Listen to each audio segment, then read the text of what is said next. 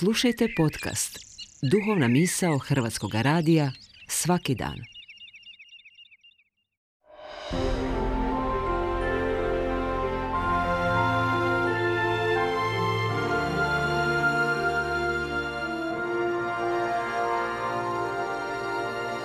Duhovna misao. Urednica je Blaženka Jančić.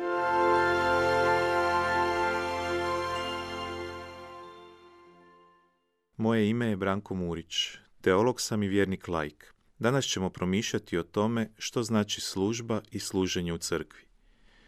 Služenje i služba u crkvi svoj izvor, sadržaj, nadahnuće i uzor u predanju, djelovanju i govorenju imaju u osobi Isusa Krista. O tome svjedoče novozavjetni spisi u kojima odzvanjaju Kristove riječi. Nisam došao biti služen, nego služiti. Ili pak, što god učiniste jednome od moje najmanje braće, meni učiniste. Ili, kao trajna opomena najbližim učenicima, tko hoće biti prvi u kraljevstvu Božjem, neka bude ovdje i sada posljednji. O kakvoj posljednjosti Isus govori? Sasvim sigurno nije riječ o nekom povlačenju i fizičkom udaljavanju i odjeljivanju od stvarnosti i drugih u potrebi. Riječ je o stavu koji ne pretpostavlja moć nad drugim, koji ne stavlja sebe ispred i iznad drugoga, koji ne traži ništa za sebe i ne djeluje tako da očekuje korist. Riječ je o služenju kao predanju, onako kako je Krist bio predan i kako se sam predao volji očevoj. Kristov učenik prepoznaje se u stilu života služenja, predanja za druge, gdje drugi po tome i takvome služenju prepoznaje Krista u onome koji služi.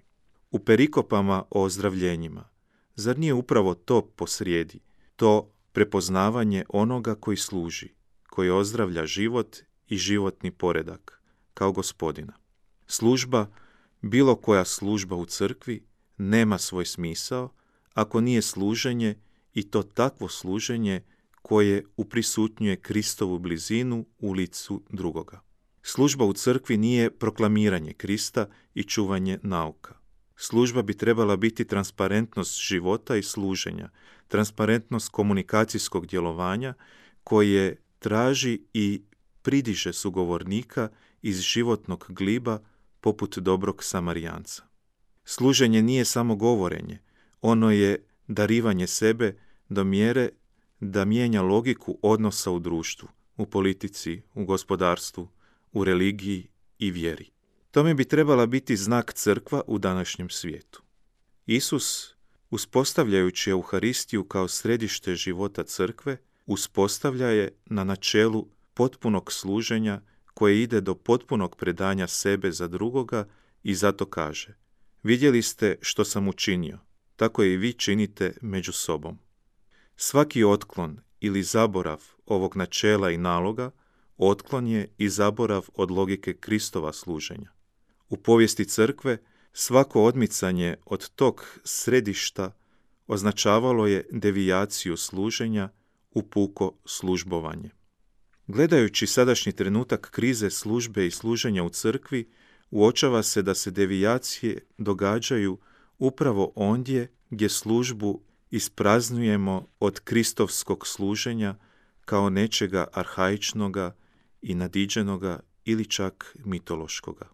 I tada služba postaje prazno službovanje u samodostatnosti nad drugima, gdje mjerimo razinu uspjeha službe vlastitim položajem u crkvi i društvu. Od Krista lišena služba mjeri svoje dostojanstvo samo po vlastitoj društvenoj važnosti, utjecaju i koristi na drugima. Papa Franjo upozorava da se to prepoznaje u crkvi osobito u različitim oblicima birokratizma, koji je obilježen svjetovnom duhovnošću i klerikalizmom. Takvo službovanje često može dovesti i do osobnog zastranjenja u kojemu ne manjka zloupotreba moći službe nad drugima. Služba u crkvi nezamisliva je bez kristovskog obilježja služenja. Kako bi izbjegli ove devijacije, potrebni smo trajne obnove i obraćenja prema Kristu, slušajući i služeći njegovoj riječi u braći ljudima.